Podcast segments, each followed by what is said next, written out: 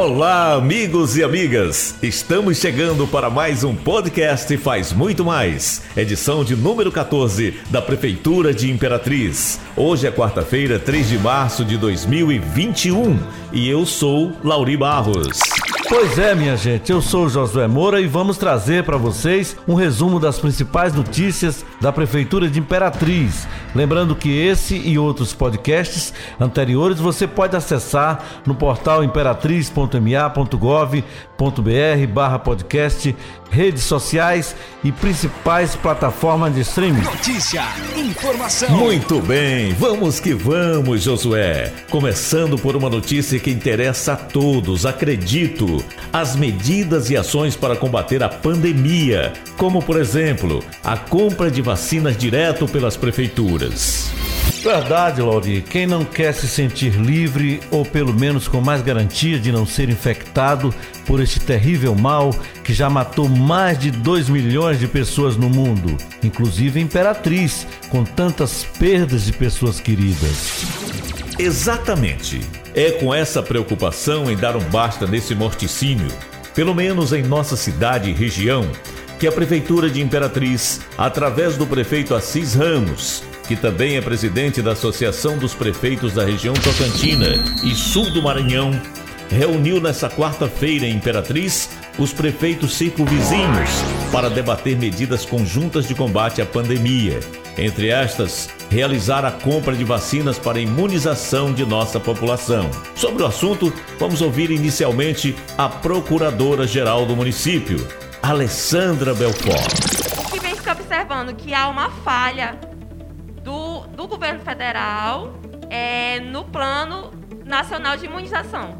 Por conta disso, o STF deu uma decisão autorizando os prefeitos e estados, outros entes que não fossem a União, desde que demonstrado que há falha no Plano Nacional de Vacinação, poderiam adquirir. Isso é uma, é uma determinação que decorre de uma lei, uma, uma decisão do Supremo Tribunal Federal.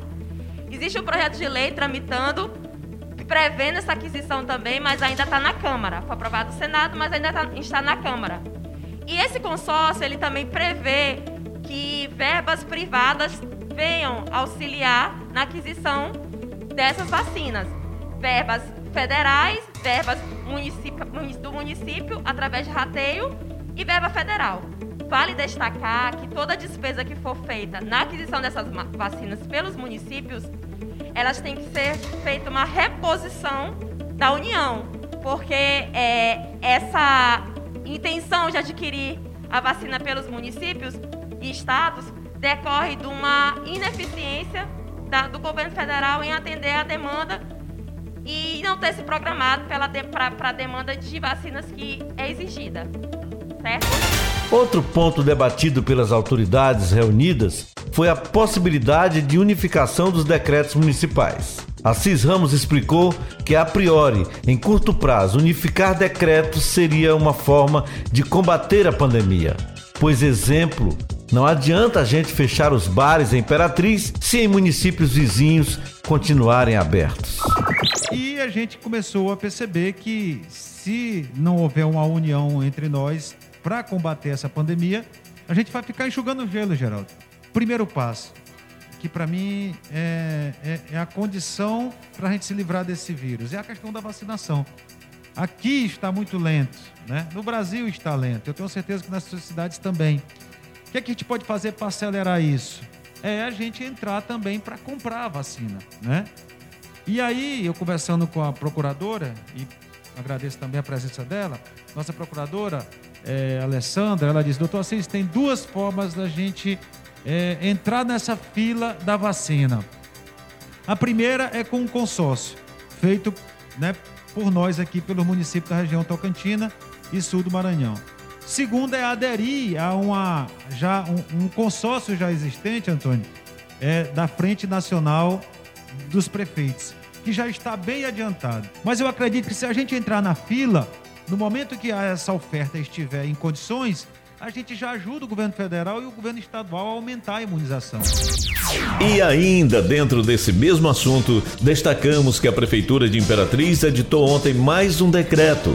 As principais novidades deste último decreto são a proibição da prática de esportes coletivos, torneios e campeonatos e a suspensão de aulas presenciais em todas as instituições de ensino, que podem, no entanto, funcionar de modo remoto, ou seja, com aulas online. Pois é, galera, infelizmente estão suspensas as famosas peladas. Essa medida, inclusive, causa muito sofrimento ao prefeito Assis Ramos que é um grande desportista. Mas não esquentem, é em nome da vida. Depois a gente volta, lépidos e fagueiros. Isso mesmo, Josué. Importante é nos mantermos vivos e sadios para muitas peladas. Muitas geladas também, para quem aprecia com moderação, claro. Bom, mas para concluir o assunto, ouvimos o secretário de governo Eduardo Soares. Ele garante que a fiscalização do cumprimento dessas medidas continuam para valer.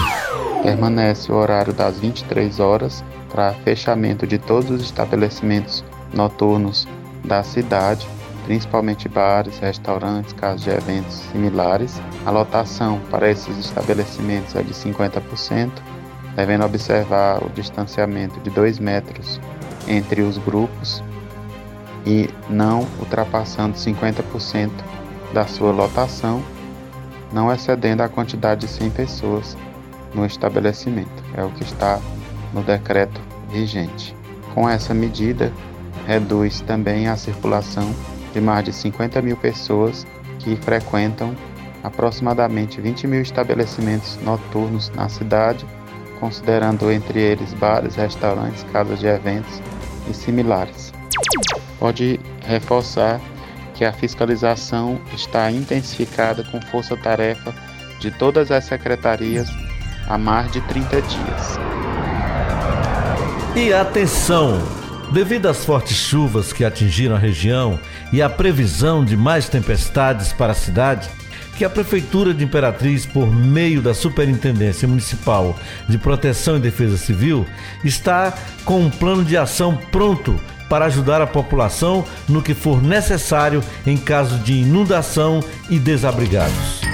A ação conjunta com todos os órgãos do município propõe logística de abrigos e caminhões para o deslocamento visando também a prestação de serviços, desde saúde, assistência médica, assistência social e, dependendo da situação, com a ajuda de utensílios essenciais, entre outros. Segundo o superintendente da Defesa Civil, Josiano Galvão, a equipe da Defesa Civil encontra-se em alerta e já está em campo, vistoriando alguns pontos da cidade além de informar aos ribeirinhos a possibilidade de cheia do rio Tocantins. A tendência. Segundo o Centro Virtual para Avisos de Eventos Meteorológicos Severos para o sul da América do Sul, a leste a S, é de chuvas intensas até o fim de semana para Imperatriz e região com média de 30 a 60 milímetros, ou 50 e 100 milímetros de chuva. Pois é, minha gente, em caso de dúvidas ou alguma emergência, a Defesa Civil está à disposição da população para atender por meio do aplicativo WhatsApp pelo número 99 99152 0832. E por aqui encerramos o podcast número 14. Faz muito mais da Prefeitura de Imperatriz. Agradecemos a sua atenção, prometendo voltar amanhã. Lembrando que esse e outros podcasts anteriores você pode acessar no portal imperatriz.ma.gov.br barra podcast, redes sociais e principais plataformas de stream. Bye bye!